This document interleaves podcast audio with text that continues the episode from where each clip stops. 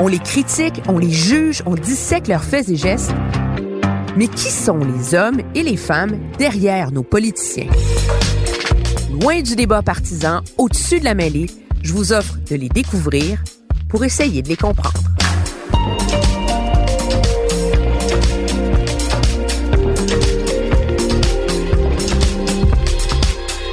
Emmanuel présente Roméo Saganache. Ah! Y a rien comme monter sur la colline du Parlement, dans la neige, l'hiver, quand il fait moins 20 dehors. Alors là, je monte la côte vers euh, l'édifice de l'Ouest, le nouvel édifice de l'Ouest, qui vient tout juste d'être inauguré et où on est pas mal plus à l'étroit et qu'on apprend tous à découvrir. C'est ici que le député du NPD, Roméo Saganache, m'a demandé qu'on fasse l'entrevue. Son bureau à lui est dans un édifice voisin. Tout le monde sur la colline parlementaire fait des apprentissages en ce moment parce que l'édifice du centre, cet édifice que tout le monde connaît avec la tour de la paix, il est fermé pour au moins dix ans pour un grand chantier de rénovation. Alors tout a été déménagé dans l'édifice de l'Ouest. D'un, on n'est pas allé là depuis près de dix ans, puis il est complètement réaménagé. Alors tout le monde réapprend un peu à apprivoiser euh, ce nouveau lieu. Toutes les salles, tous les dédales, tous les raccoins euh, ont changé. Hop, on passe la casse. Les portes s'ouvrent, tout est automatisé.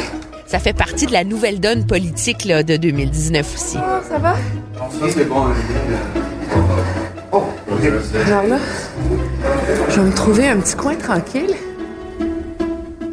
Hey, ça va bien? Hey, ça va bien, tu vas? Ben oui, ça va. Qu'est-ce que tu fais ici? Ah, je cherche une salle, je fais Romeo Saganache pour mon nouveau podcast. Ça, euh, si vous vous demandez, c'est David McGuinty, le député euh, d'Ottawa-Sud, libéral, frère de l'ancien premier ministre de l'Ontario. Ben oui, on se... Ben oui, je sais. Mon premier souvenir de Roméo Saganache remonte aux années 90. Il menait la bataille des cris contre le projet du siècle. Rappelez-vous, là, le vaste projet de Grande Baleine. Premier cri, avoir gradué de la faculté de droit, il était à la fois admiré et conspué par certains, parce qu'il était admiré parce qu'il incarnait une nouvelle génération de leaders autochtones éduqués, cosmopolites, mais critiqué par une majorité québécoise, il faut le dire, parce qu'il incarnait tout autant un nouveau militantisme des Premières Nations, un débat qui est toujours aussi vif 30 ans plus tard. Là. de mettre ces chicanes de côté et de travailler vraiment sur la, la structure gouvernementale que nous voulons nous doter dans le territoire de la Belgique, dans le territoire traditionnel des Cris. Concrètement, qu'est-ce que ça va changer pour les communautés? Le mode de vie traditionnel crie Roméo Saganache, il l'a dans la peau. Faut comprendre qu'il est né sous la tente. Il a vécu les sept premières années de sa vie sur le territoire, entouré de ses parents, ses frères, ses sœurs. Et ça, c'était avant d'être arraché à sa famille pour être envoyé dans un pensionnat autochtone. Il y a appris la colère, mais la discipline de survivre aussi. Et s'il a été tenté de renouer avec un mode de vie traditionnel, le grand chef des cris de l'époque en a décidé autrement, l'a encouragé à poursuivre ses études et devenir finalement un de leurs grands leaders.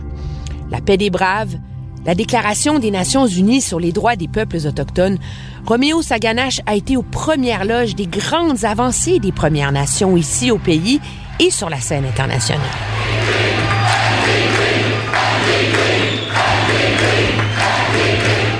Huit après son improbable victoire sous la vague orange comme député néo-démocrate, Roméo Saganache s'apprête à quitter la vie politique. Fier, serein aussi. Comment un homme qui a tant souffert et dont le peuple subit toujours tant d'injustices dans notre société peut-il demeurer optimiste? C'est là l'histoire de son destin. Je vous présente Roméo Saganache.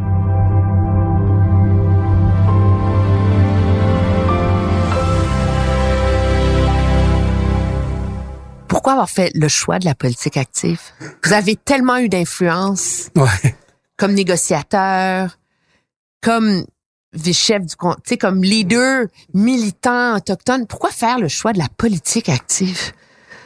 Euh, Qu'est-ce que vous pensez? Ça m'a ça m'a, euh, piqué la curiosité parce que pendant, pendant plus de 30 ans, 35 ans, euh, je me suis battu de, de l'extérieur de ces institutions que sont l'Assemblée nationale et le Parlement du Canada.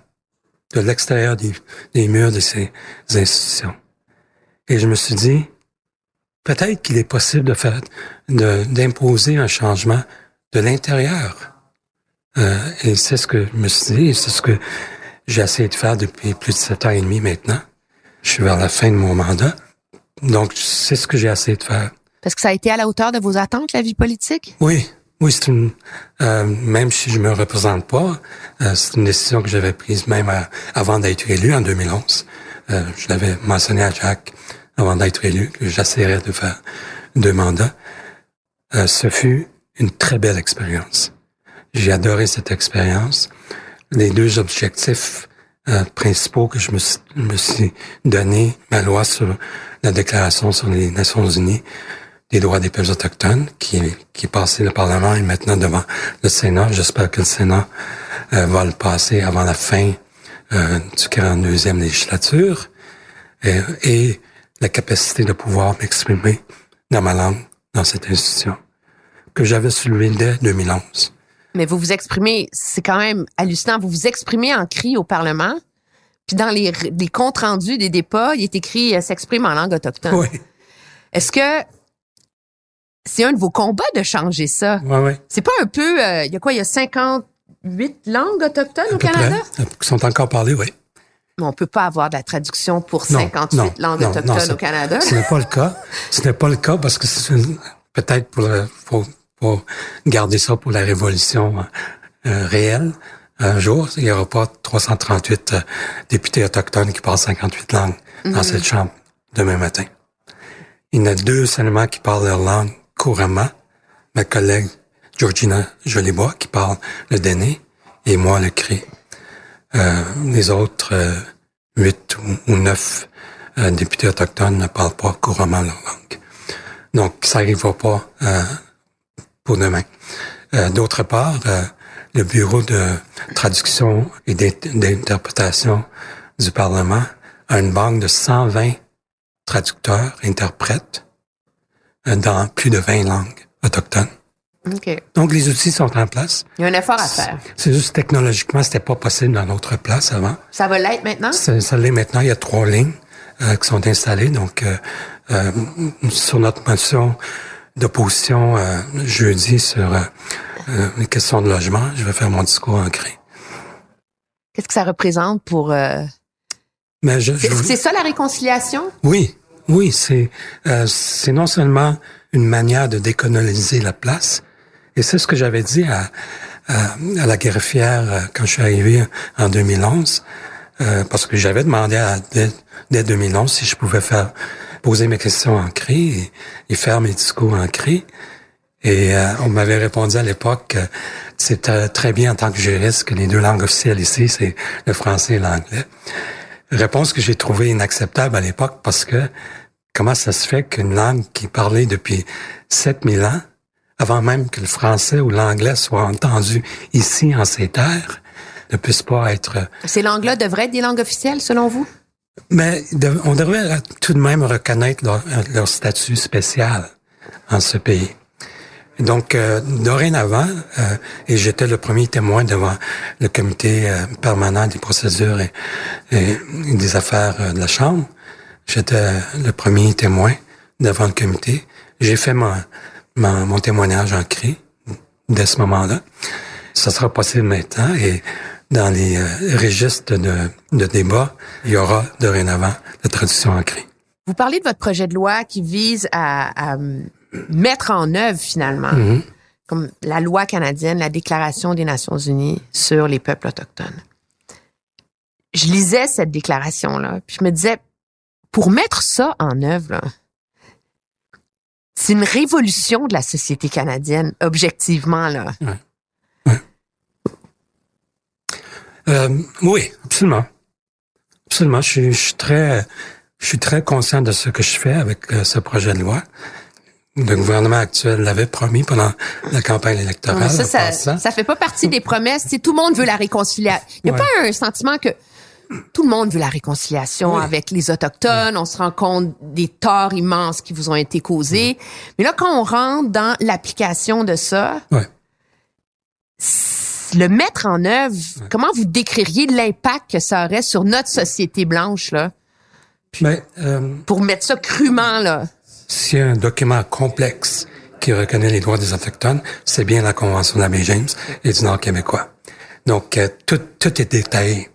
Euh, le développement euh, social, culturel, économique, euh, éducationnel, euh, tout, tout est là-dedans. Sécurité publique, euh, commission scolaire CRI, comme, commission conseil de la santé des services sociaux CRI, la police régionale CRI, tout est là-dedans, incluant les droits de chasse et de pêche CRI.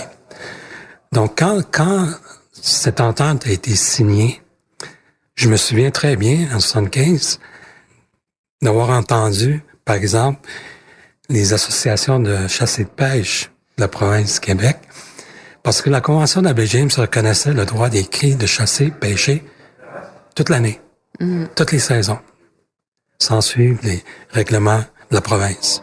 Mais ces gens-là disaient, mais voilà pour le cheptel de l'Orignal, euh, les caribous, euh, tous nos lacs vont être vidés euh, dans deux, trois ans déjà. Ouais. Les caribous de Val d'Or, c'est les forestières. Hein?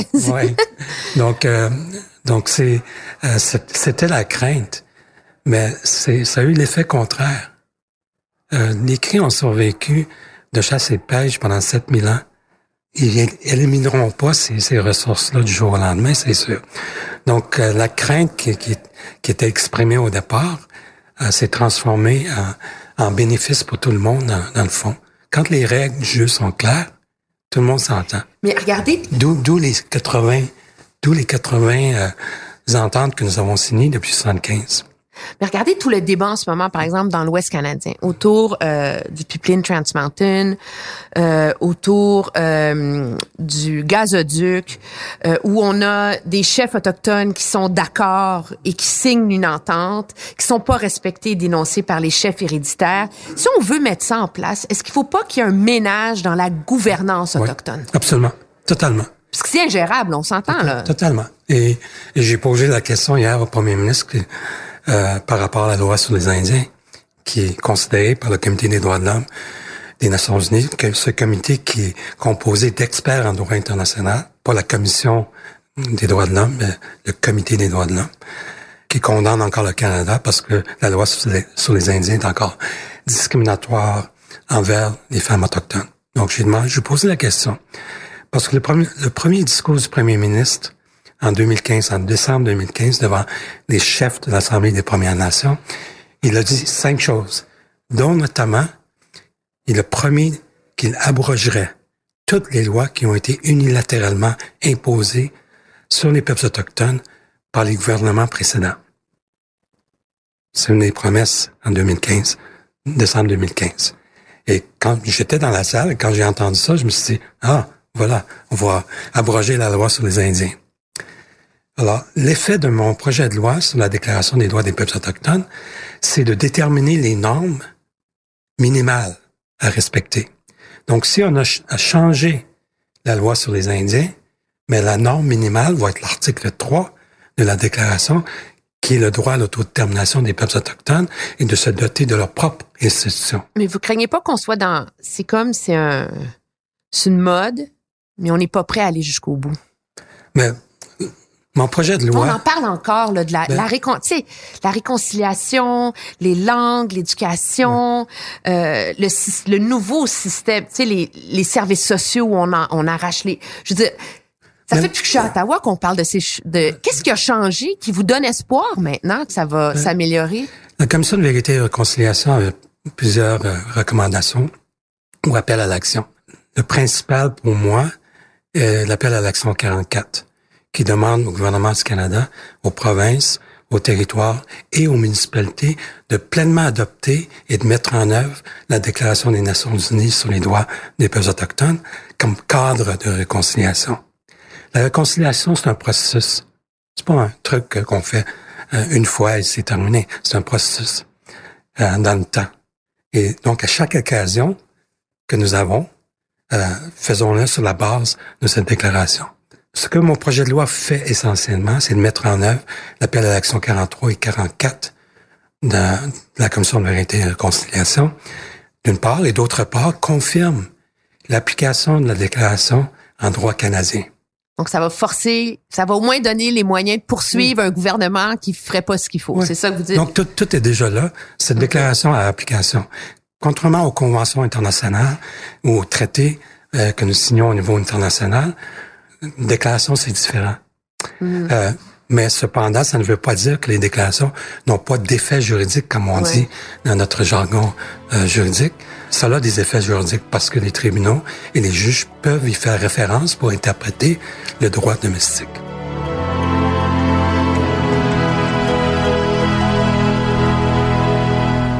Êtes-vous québécois? Non. Ni canadien, d'ailleurs. Je suis pas québécois, je suis pas canadien. Euh, je suis cri, profondément cri, et profondément conscient euh, de qui je suis. D'ailleurs, un des articles de la déclaration protège cet état de fait. L'article 5 de la déclaration, il, on l'a négocié et formulé de, la, de cette façon-là, expressément pour des personnes comme moi qui se trouvent dans, dans des institutions comme le Parlement. Donc, euh, ça reconnaît le droit aux individus autochtones de participer dans le processus politique et autres du pays sans perdre leur statut en tant qu'autochtones et leurs droits en tant qu'autochtones. C'est l'article 5 de la déclaration. Alors, euh, pour chaque article que nous avons négocié, C'est pour ça que ça a pris 23 ans. oui. Mais pour chaque article que nous avons négocié euh, et rédigé, on avait toujours en tête un exemple quelque part sur la planète. Toujours. Quand on a négocié le droit à l'autodétermination, article 3, on avait euh, l'éventualité d'un, d'un, d'un oui à un référendum au Québec. Et qu'est-ce qu'on fait avec les Autochtones dans ce, dans, dans ce contexte-là? Alors, il va falloir considérer leur droit à l'auto- l'autodétermination. Je sais, euh, par, euh, parce qu'on on me l'a dit, même si la Cour suprême n'a pas, dans son opinion sur la sécession du Québec, traité du droit à l'autodétermination des peuples autochtones, ça a été soulevé dans la discussion. On n'a pas cru bon de le mettre dans l'opinion de la Cour suprême. Je tiens cette information de source sûre, mais ça a été discuté parmi les juges. Donc, c'est une bataille qui va revenir, cette Ah, bataille-là. Certainement, certainement. On voit le, dans, dans tout le débat la prise de conscience sociale, je pense, la nouvelle voix qu'on donne aux Premières Nations au pays. Quel est votre rapport au débat sur l'appropriation culturelle? J'ai tellement de chats à fouetter. Vous en êtes pas... J'ai tellement de chats à fouetter que j'ai pas. euh, je sais que c'est important pour pour beaucoup d'autochtones au pays. Et je, je, je, je réalise pourquoi. Euh, mais moi, j'ai je suis je suis sorti du pensionnat. Je suis un survivant euh, des pensionnats et j'ai passé au-delà de ça. Parce que je- j'en ai rien à foutre. Non. Ce que je dis, c'est que je laisse cette bataille-là à d'autres. Euh, moi, j'ai d'autres choses à faire que ça. ça je peux pas mettre de l'énergie, d'effort euh, là-dessus. Euh, je laisse. cette- On peut pas. on peut pas toutes les prendre. Ça, ça j'ai réalisé ça très tôt dans ma vie. Quand ma mère m'a dit, chaque fois qu'il y avait un article qui était pas favorable dans les, journaux, que j'en parlais avec ma mère, euh, elle m'a dit une fois, ma foi, si, si tu, si tu veux répondre à tous les articles qui sont défavorables aux peuples autochtones, tu, n'auras que ça à faire pendant 24 heures de temps, à tous les jours. Alors, choisis tes batailles et c'est ce que je fais.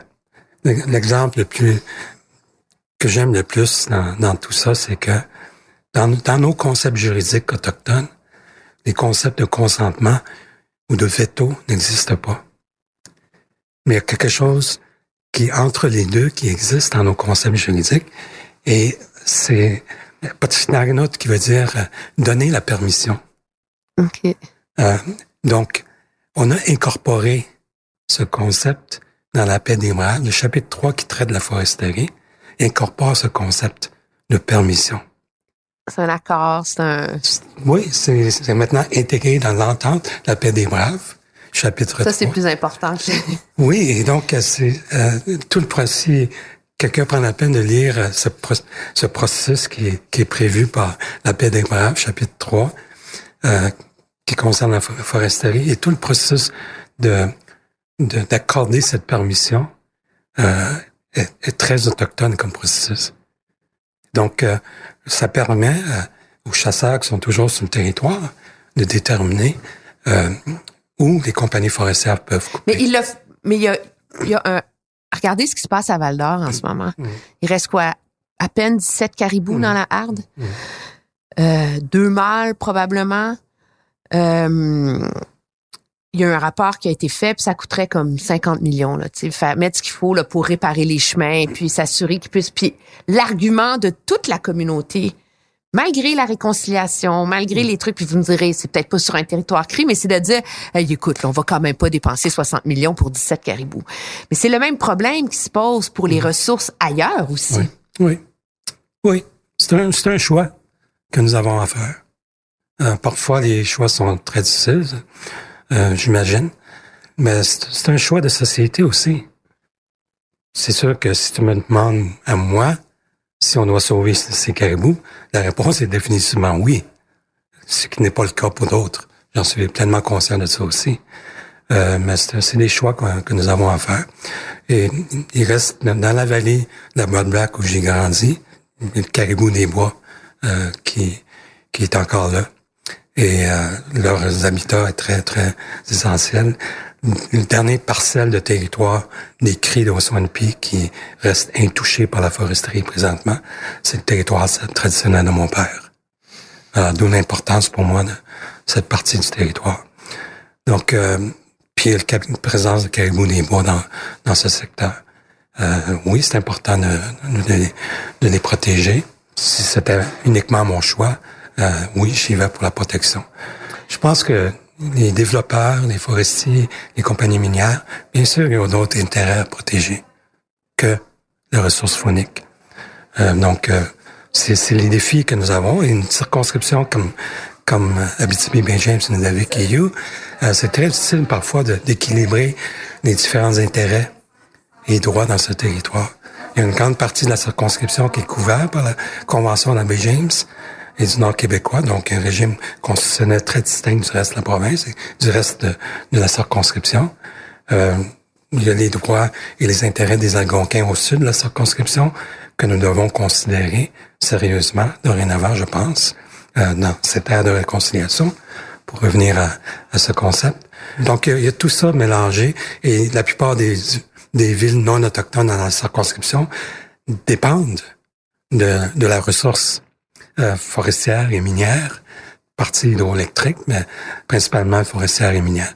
Donc, euh, il y a un très grand équilibrage à faire dans, dans cette circonscription. Et je suis heureux de, de constater qu'il n'y a pas eu beaucoup de conflits depuis, euh, depuis bien longtemps par rapport à tout ces C'est pour ça qu'on qu'on devrait arrêter d'avoir peur de négocier oui. puis d'en venir à des ententes. Oui. Le- euh, quand je souligne les 80 plus et plus ententes que les CRI ont signées depuis 75, ça, c'est le consentement en action.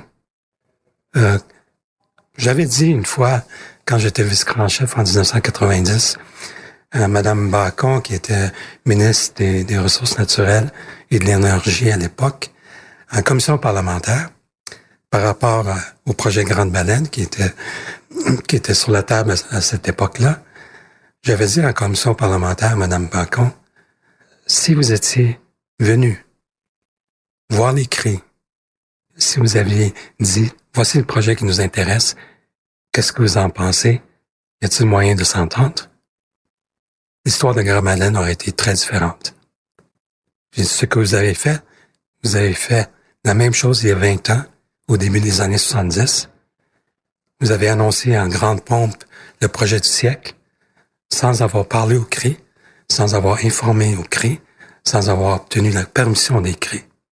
À 90, vous faites la même chose, vous faites la même erreur, vous allez payer pour. Et c'est ce qui est arrivé. C'est ce qui est arrivé. et c'était farouche comme lutte parce que Mais je m'en rappelle, moi, vous Ouais. étiez à la télé euh, tous les soirs, vous étiez le...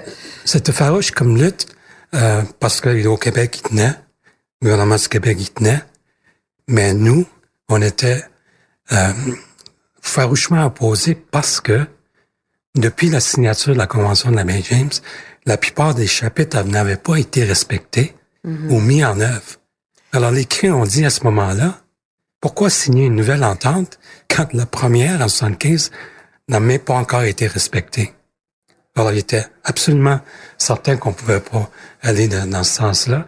Et même euh, Mme Bacon, à l'époque, avait suggéré dans les médias que ça coûterait peut-être un milliard de dollars pour obtenir le- leur permission au consentement. Et c'est à ce moment-là que j'avais dit, je me souviens encore, notre culture n'est pas à vendre. Parce que tout le monde pensait qu'on faisait ça pour comme position de négociation. Euh, C'est quoi alors, la culture pour vous? ah, c'est, c'est l'ensemble. C'est, c'est le territoire, c'est, l'histoire du peuple cri, c'est le mode de vie des cris, c'est la langue cri, euh, c'est tout ça mis ensemble. Euh, je suis fier de, euh, de mon peuple, je suis fier de mon histoire, euh, je suis fier de ce territoire. Euh, c'est un des plus beaux euh, coins de la planète pour moi. Euh, et je suis très fier de d'où je viens également. Donc, dans ce sens-là, j'attache une très grande importance à ce territoire.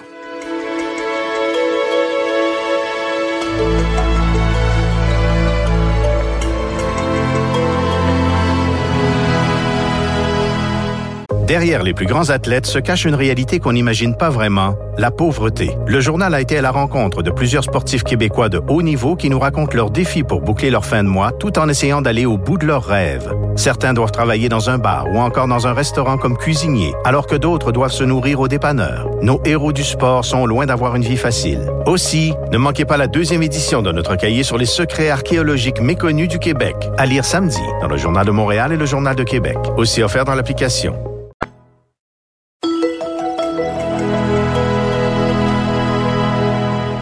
Le rapport à la terre Mhm. est très fort hein, chez les Mhm. Mhm. Expliquez-nous, parce que je pense que c'est quelque chose que les gens qui nous écoutent, ont grandi dans les villes, on ne saisit pas cette importance-là. C'est quoi? Mais moi, quand, quand j'arrive dans mon territoire traditionnel, et surtout dans, dans la vallée où euh, tous mes ancêtres ont, ont, ont grandi et sont enterrés aujourd'hui, euh, dans la vallée de la, de la Broadback, euh, où se trouve également le, lac Michigamish, où je, suis né, sur le bord de, ce lac. Euh, Michigamish, qui veut dire grand petit lac. et on, on- vous le trouverez pas sur la, la Non, carte hein? du Québec parce que ça- je pense que sur la carte officielle euh, du Québec, c'est le lac Théoda. Mais en langue on l'appelle de- depuis toujours euh, Michigmish. Euh, donc, euh, lorsqu'on y arrive, on sait que l'ensemble de nos, de nos ancêtres euh, sont enterrés quelque part, dans, pour moi, dans, dans cette vallée de la Broadback. Euh, euh, donc, euh, l'attachement à ce- cette partie du territoire créé est très profond à cause de ça. Et c'est pas pour rien que j'ai insisté lorsque nous avons négocié la Déclaration des Nations Unies sur les droits des peuples autochtones, qu'on mentionne spécifiquement cet attachement spirituel que nous avons avec nos territoires traditionnels. Et c'est le seul instrument de droits humains euh, au niveau international, en droit international, qui mentionne spécifiquement des droits spi- spirituels euh, à nos territoires et à nos ressources. Euh, donc, euh, c'est l'article 25 de la déclaration. Donc, euh, donc c'est Vous le sentez physiquement ah oui, quand vous... a- absolument. Ah! Absolument. Absolument. Et, et partout où je, où je vais sur ce territoire, je me sens à l'aise, je me sens protégé par quelque chose. Euh, je me, je me sens, euh, je sens que euh, je trouve, je trouverai et je trouve toujours tout ce que j'ai besoin sur, sur, sur ce territoire, que ce soit euh, les animaux, euh, les poissons ou les plantes. Euh, à chaque fois quand je- quand j'ai une grippe, mais c'est c'est les plantes de chez moi qui qui Pas me guérissent. Non, c'est les plantes de chez moi qui me guérissent. Encore aujourd'hui.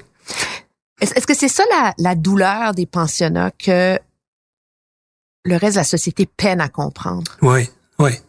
Ah oui, évidemment, quand euh, l'automne, quand on, on, venait nous chercher, euh, c'était difficile, autant pour nous que, que nos parents, j'imagine. Quand tu vides des villages entiers d'enfants à tous les automnes, ça doit être terrible pour, le, pour la communauté également. Donc, euh, c'est des moments comme ça qui étaient difficiles. Euh, mon père est, est, euh, est décédé la, la, première année que j'étais au pensionnat, sans qu'on puisse retourner pour dire un dernier au revoir. Euh, je me rappelle encore du directeur, le prêtre, qui, qui nous a convoqués dans... Il y avait un système d'intercom dans, dans, dans le pensionnat qui avait trois, deux ailes, trois étages, les filles d'un côté, les garçons de l'autre. Il y avait un système d'intercom où le directeur pouvait nous parler. Le matin qu'il a appelé la famille Saganache à son bureau, je savais très bien c'était quoi la, euh, la mauvaise nouvelle. Ah oui? Pourquoi? Ah, parce que mon père était malade quand, okay. quand je suis parti.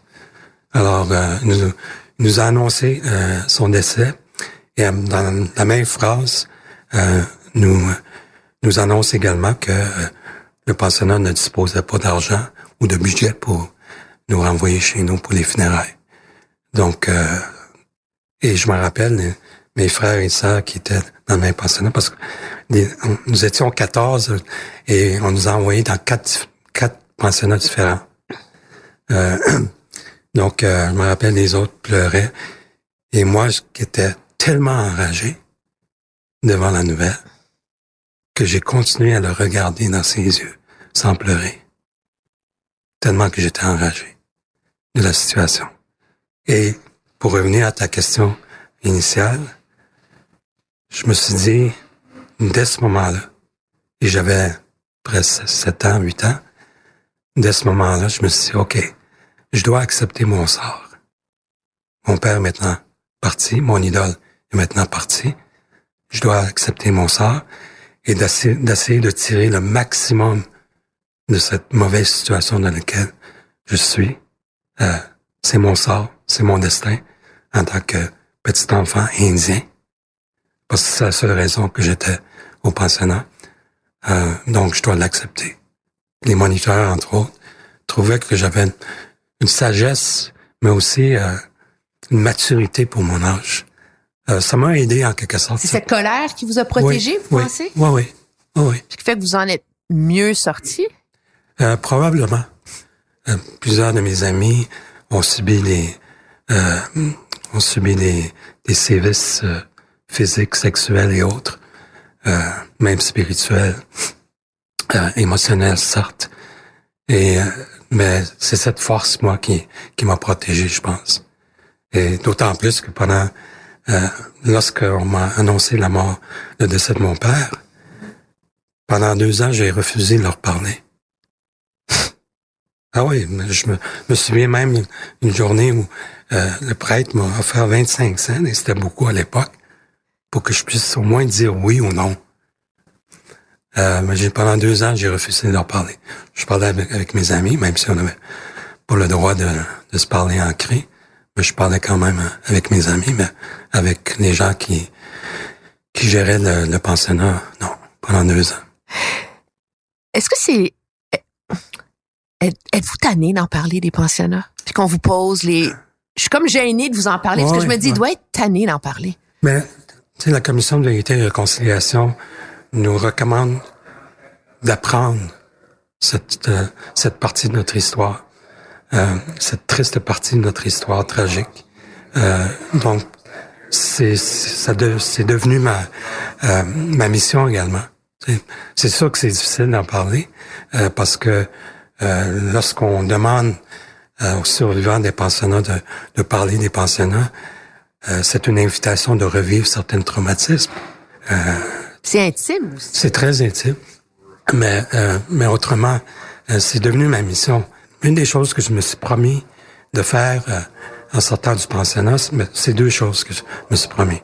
D'une part, d'aller dans le bois, retourner vivre dans le bois, ce que j'ai fait pendant deux ans. Et la deuxième chose, c'est de me réconcilier avec les personnes qui m'ont mis dans les pensionnats. Et ça fait partie de ma mission. Et donc, euh, oh oui, oh oui, c'est c'est c'était pas évident au départ, mais euh, tout ce que je fais maintenant est par rapport à cette réconciliation. Mon projet de loi privé euh, comme parlementaire euh, est- est une... Est-ce que c'est vrai que vous en avez jamais parlé à votre mère? Non, elle aussi a, a vécu cette... euh, euh, Puis elle a perdu des enfants. Vous avez des frères et sœurs qui sont... Oui, le premier qui est parti, avant même que je suis né, euh, que je sois né euh, en 54, euh, Johnny, je suis parti, euh, est mort dès la première année à 6 ans. À ce jour, on ne sait même pas de quoi il est mort. Il n'y a pas de certificat de décès, bien sûr. Pendant 40 ans, on- on n'a pas su où il était enterré même. Et c'est le hasard qui a fait ma, ma sœur qui a travaillé longtemps pour les services nordiques de Radio-Canada à Montréal, près de 30 ans, je pense. Euh, elle vient de prendre sa retraite. Le hasard a fait qu'elle elle, elle tournait à, Moose Factory, où l'école était pour lui, le pensionnat. Et euh, il y a une femme qui a su que Emma Saganash était euh, dans le village avec son équipe de tournage.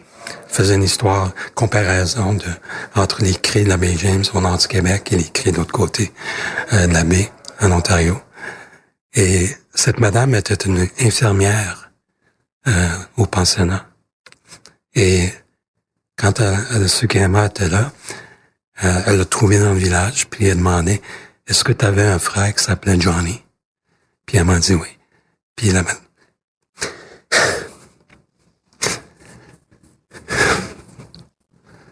la madame, la madame lui a dit, je sais où est-ce qu'il est enterré. Ouais. Fait qu'après 40 ans, ma mère a finalement pu tourner cette page. Parce qu'on savait pas où est-ce qu'il était enterré. Et j'ai souvent vu ma mère pleurer quand on lui a donné cette nouvelle. J'ai jamais vu pleurer comme ça. Jamais.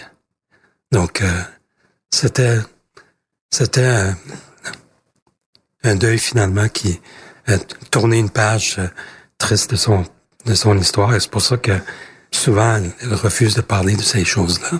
Ah oui, encore maintenant, hein? Jusqu'à ce jour. Euh, je lui parle quasiment toutes les semaines. Euh, il me rendu à 90 ans maintenant. Oui, puis elle a quoi? 200, j'ai vu, 258, 282 enfants, petits-enfants et Ouais, arrière-petits-enfants. on a arrêté de euh, compter C'est une après. force de la nature. Ouais, ouais. Donc, euh, on a arrêté Mais de ça, c'est dans une boîte. Puis Ouais. elle veut pas en parler. Non. Alors, euh, je pense que c'est terminé. Elle a tourné cette page. Elle est très contente d'avoir tous ses enfants, ses petits-enfants, ses arrière-petits-enfants en, en ce monde et euh, elle les adore.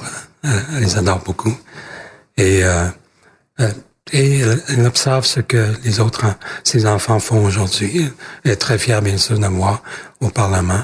Euh, très fière que j'ai euh, beaucoup travaillé pour qu'on puisse s'exprimer dans notre langue au Parlement. Maintenant, c'est possible. Donc, euh, euh, je suis content de voir ça. Euh, je pense que elle voulait voir ça avant, euh, avant, avant de mourir et elle va, elle va le voir. Vous qui avez perdu votre père, qui avez grandi dans les pensionnats, mais qui êtes père aussi, vous avez trois enfants, c'est quoi un, un bon père? C'est quoi un père? Mais moi, tout, ce- tout ce que je peux donner en tant que père à mes enfants, c'est c'est l'amour que j'ai eu pendant les sept premières années de ma vie, euh, de mes parents, Euh, la façon qu'ils m'ont élevé, la façon qu'ils m'ont traité, la façon qu'ils m'ont enseigné euh, beaucoup de choses. Euh, donc, euh, euh, c'est tout ce que je connais de l'amour, en fait. Alors, je fais mon possible. Parce que c'est pas tout à fait ce que j'ai connu pour les dix prochaines années quand on m'a enlevé à partir de sept ans. Donc euh, c'est pas tout à fait l'amour qu'on a connu dans ces dans ces pensionnats, mais on essaie de faire notre possible et euh, j'espère avoir fait euh, tout le bien que que j'ai pour mes enfants euh, euh, envers mes enfants. Est-ce que ça a été un difficile apprentissage, vous qui n'avez pas connu ça pendant une partie de votre vie? Parce que c'est ça fait partie des cicatrices des pensionnats, Ah on oui, dit oui, bien, bien sûr, c'est c'est dur, c'est difficile. euh, euh, on n'est pas toujours certain euh, qu'on qu'on fait ces choses-là de la bonne façon. Euh, ça c'est clair, ça c'est clair, parce que on n'a pas nécessairement appris. Euh, mais j'ai quand même connu euh, toute cette tendresse, cet amour quand, euh, de ma naissance jusqu'à l'âge de, de 7 ans. Et euh, c'est ce que j'essaie de, de donner à mon tour à mes enfants et à mes deux petits-enfants maintenant. Quand vous voyez votre fille Maïté prendre le relais, sais, elle est devenue, euh, euh, je pense, une, une figure là, du, du, de cette nouvelle génération de militants, de militantes autochtones. Est-ce que vous craignez le poids des responsabilités sur ses épaules à elle, un peu comme vous, vous avez dû le porter? Ça n'a pas toujours été facile. Mais euh, Maïté, elle, a- une maturité qui est exceptionnelle pour son pour son âge. Ça, c'est très clair. Euh, Je pense que tout le monde voit ça en, en elle. Mais j'ai confiance en, en son jugement. Euh, je sais que, euh, euh, tout comme moi, à l'instar de, de son père, elle est approchée à chaque élection pour pour se présenter. Ah oui, hein? Mais elle est assez sage et, et Vous voulez pas mature. qu'elle se présente tout de suite? Euh, ce sera à elle de déterminer. Mais elle est assez sage et mature pour comprendre que euh, elle est encore très jeune. Elle a encore beaucoup à apprendre. Ça, ça elle sait très bien, euh, malgré toute sa mat- maturité. Donc j'ai confiance, j'ai pas à, à la conseiller euh, par rapport à ça. aussi, aussi drôle que ça puisse paraître. euh, Puis je me, je me permets de vous, de vous poser la question parce qu'elle-même en a déjà par- parlé. Elle a eu des problèmes. Elle a beaucoup souffert, elle aussi. Euh, elle fait des tentatives de suicide. Quand on a autant souffert que vous, puis qu'on voit ses enfants comme ça, est-ce que la, la peur du cycle dont on peut pas se sortir pour vos, pour vos peuples, pour vos nations? Euh, je pense que oui, c'est, c'est- elle elle l'a pas eu facile, c'est certain. Même la dernière fois que- qu'elle a fait une tentative de suicide, c'était en pleine campagne électorale en 2015. Mais Ben, je sais. Et, et euh, aussitôt que j'ai su, mon mon ami, mon grand ami que j'ai perdu euh, l'an passé, euh, meilleur ami en fait, on a fréquenté le même pensionnat. On a sauté dans la voiture tout de suite à 4 heures du matin. On s'est rendu à Québec. J'ai passé les quatre jours avec elle. Euh, j'ai manqué un débat pendant la campagne au grand dame de, de mon gérant de campagne qui, qui, euh, qui me disait, qui me dit, tu peux pas manquer un, débat. J'ai dit, si je perds mon élection à cause de ça, ça me dérange pas. Ça me fait plaisir. C'est mon enfant. Alors, alors j'ai manqué un débat à cause de ça. Mais je pense son retour vers le territoire, elle est maintenant à Mysticini, une des plus grandes communautés cri dans le territoire de la James. Euh, Elle est maintenant là. Ça lui fait grandement bien d'être parmi son peuple, d'être dans son territoire. Euh, et ça paraît. Elle aime beaucoup ça. Donc, ça, ça, ça l'aide beaucoup, ça.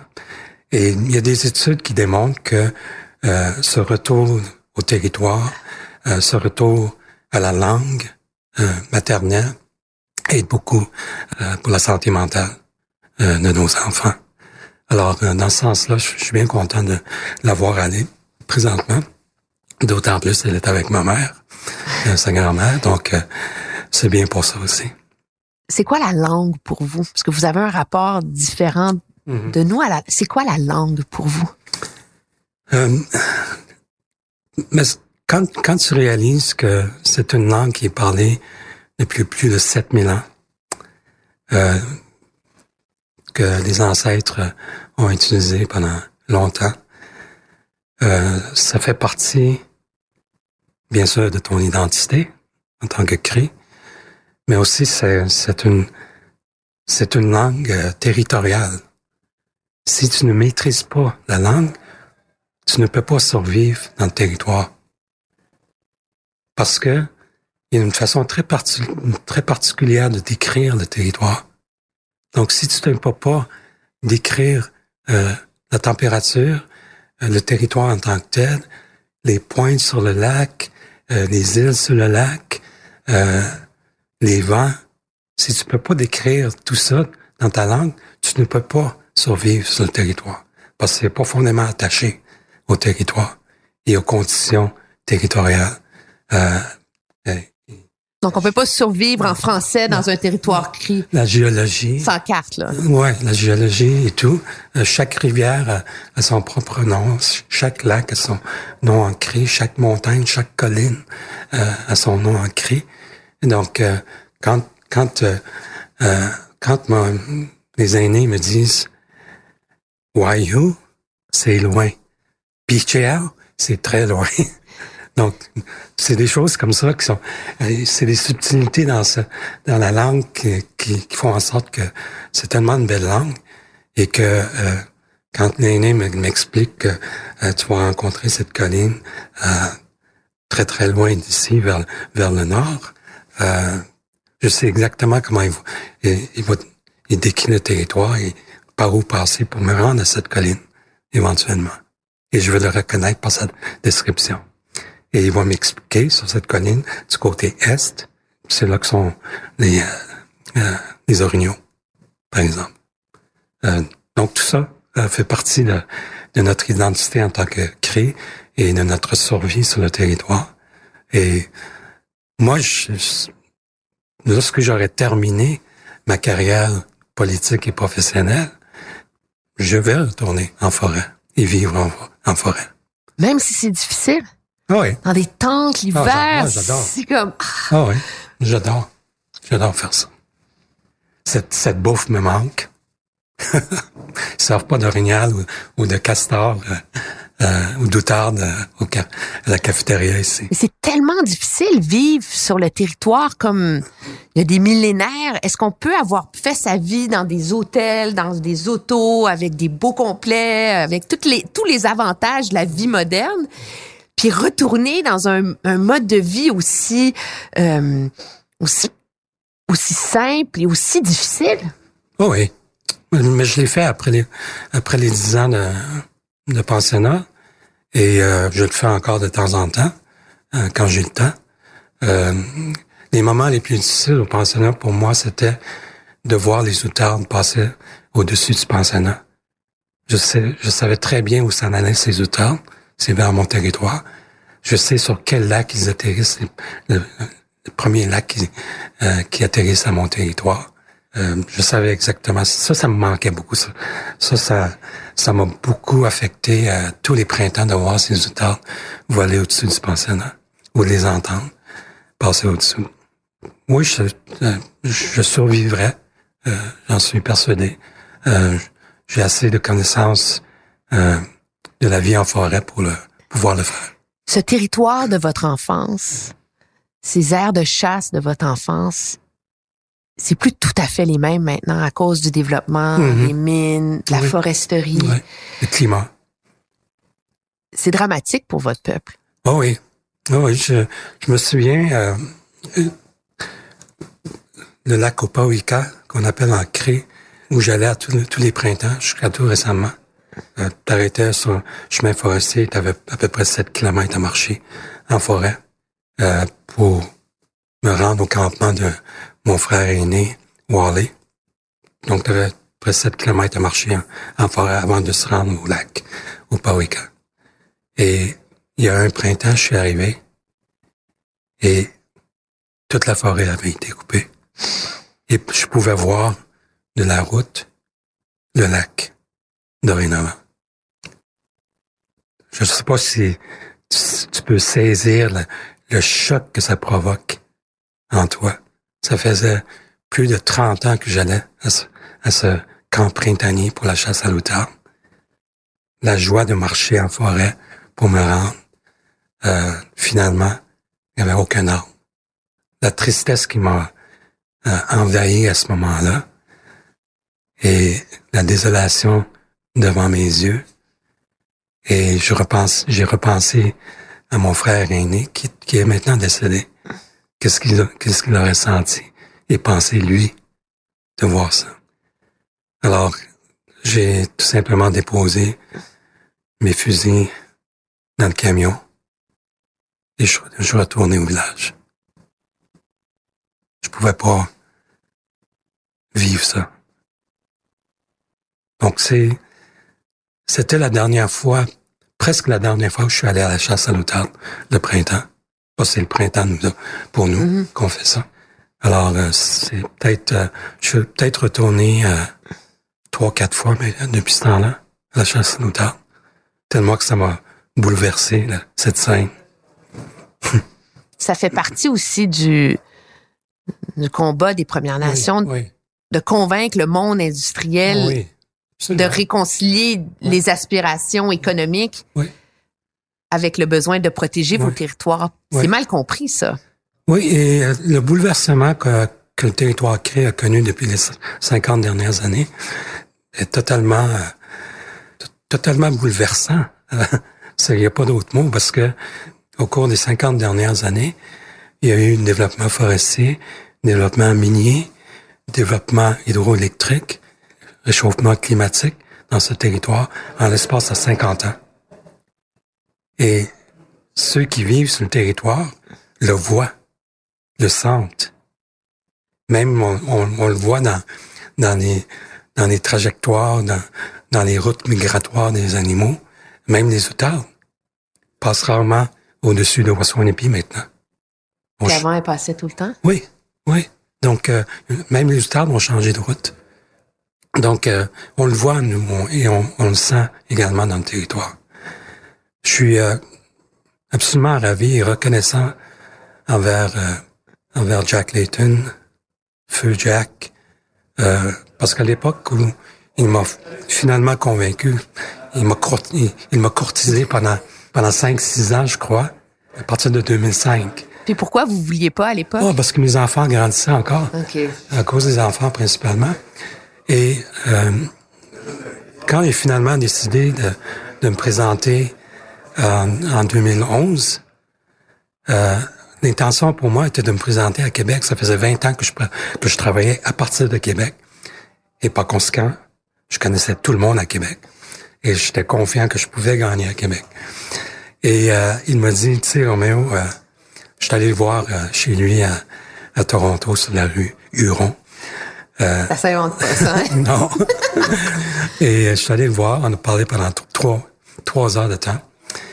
J'ai fait part de mon intention de me présenter à Québec et il m'a dit, Jacques m'a jamais dit non. Mais il m'a dit, je vais te, je vais te l'expliquer ainsi. Donc, il, il a commencé, il dit, tu sais, tous les défis mondiaux que nous avons à travers le monde, le changement climatique, la protection de l'environnement, notre défi par rapport à l'eau, euh, les Autochtones, euh, le Nord, l'avenir de l'Arctique, etc. Tous ces défis que nous retrouvons à travers la planète se retrouvent également dans cette circonscription d'Abitibi, Bay James, Nunavik-Kiyou. Et il m'a dit, alors mon ami, je t'invite à ce que tu retournes chez toi. Et c'est pour ça que je me suis présenté euh, dans, dans cette circonscription. C'est à cause de lui.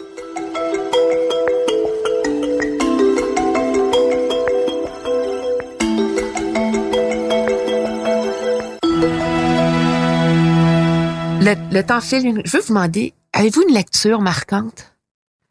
Un livre? Euh, je lis beaucoup. Puis depuis longtemps que j'ai lu les mémoires d'Adrien, Marguerite Ursinard. Je sais pas si vous l'avez lu. Euh, ce livre. Et il y a un passage que Mar Marguerite écrit dans, dans ce livre où elle dit tu auras toujours tort lorsque tu as raison trop tôt. Et ça me fait penser un peu à moi avec avec cette déclaration des Nations Unies sur les droits des peuples autochtones dans, un projet de loi privé. Euh, je sais que dans une génération ou deux, les gens vont me remercier parce que ça va amener la réconciliation. Parce que c'est un projet de loi non seulement de réconciliation, mais également de justice et également de droits humains des peuples autochtones. Ça fait 30 ans que les Nations Unies traitent les droits des Autochtones comme droits humains. Nos tribunaux, très rarement, jusqu'à maintenant. Mais tout récemment, en 2014, dans le jugement de Chilcotin, où la Cour suprême parle beaucoup de consentement, la Cour suprême parle dans, dans ce jugement également que la Charte des droits et libertés, les dispositions de la Charte dans la partie 1 de notre Constitution et l'article 35 dans la partie 2 de notre Constitution sont des dispositions sœurs qui servent Ça, ça veut dire quoi pour monsieur, madame, tout le monde? Ça veut dire que autant que la, la- les dispositions de la Charte des droits et libertés et l'article 35 servent à limiter les pouvoirs des gouvernements provinciaux et fédéraux. C'est ça que ça veut dire. Alors, c'est important comme, comme constatation et comme principe constitutionnel pour nous. Donc, ça veut dire que l'article 35 sert également à limiter les pouvoirs. Donc, les pouvoirs par rapport aux ressources des provinces, par exemple, sont, ne sont pas absolus parce qu'il y a des droits autochtones qui sont rattachés à ces ressources-là. C'est ça que ça veut dire. On parle souvent dans les médias de ce qui va mal chez les Autochtones.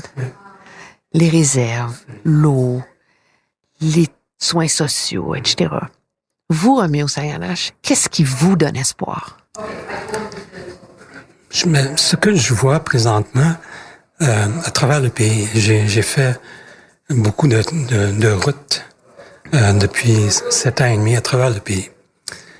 Euh, je rencontre beaucoup de monde à travers le pays, et particulièrement les jeunes, de l'âge de Maïté euh, et de mon fils Félix. Je rencontre beaucoup, et ce que je m'aperçois, c'est que quand j'avais leur âge, je n'avais pas ce niveau d'éducation et je n'avais pas conscience autant qu'eux de mes droits en tant qu'Autochtone. Et ça, je le vois. Donc, la prochaine génération d'Autochtones, je vous préviens tout de suite, watch out. Parce qu'ils vont être très forts, ils vont être multilingues, polyglottes, ils vont connaître leurs droits, ils vont être éduqués. Et ça, ça me donne espoir. Ça, je le vois beaucoup, beaucoup.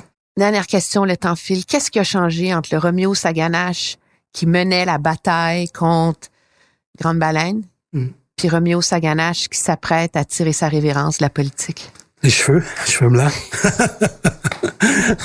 ça, c'est clair. Euh, mais je pense que je parlais de, de, cette belle expérience tout à l'heure. Euh, j'ai hésité pendant longtemps, comme vous savez. Maintenant, après plus de sept ans et demi, je suis content, très content de l'avoir fait. Et je suis très content que Tom Mulcair et Jack Layton m'ont convaincu de le faire cette expérience m'a permis de comprendre euh, cette, cette, grosse machine qui est le gouvernement fédéral et comment ça fonctionne de, l'intérieur. Même si je peux pas faire de lobbying ici pendant quelques années, euh, je pense que je vais pouvoir conseiller, continuer à conseiller euh, beaucoup de personnes par rapport au gouvernement fédéral et comment ça fonctionne ici. Je suis extrêmement content de l'avoir fait. Si c'était à recommencer, euh, je le referais, mais euh, je pense que huit ans au fédéral, huit ans au Parlement, euh, c'est bien suffisant pour moi. Je veux, je veux rester sain d'esprit. Merci beaucoup. Merci à toi.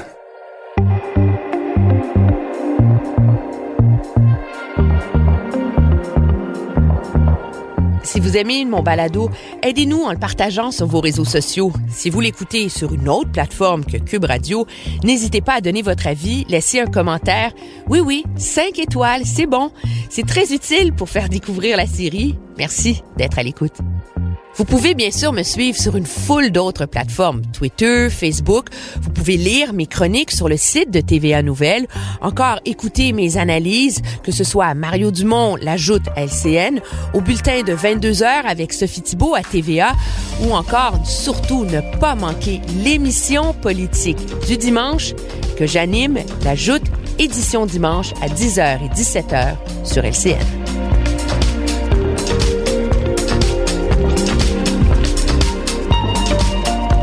À la recherche et l'animation, moi-même, Emmanuel Latraverse. Au montage, Anne-Sophie Carpentier. À la réalisation, Bastien Gagnon La France. Et c'est une production Cube Radio.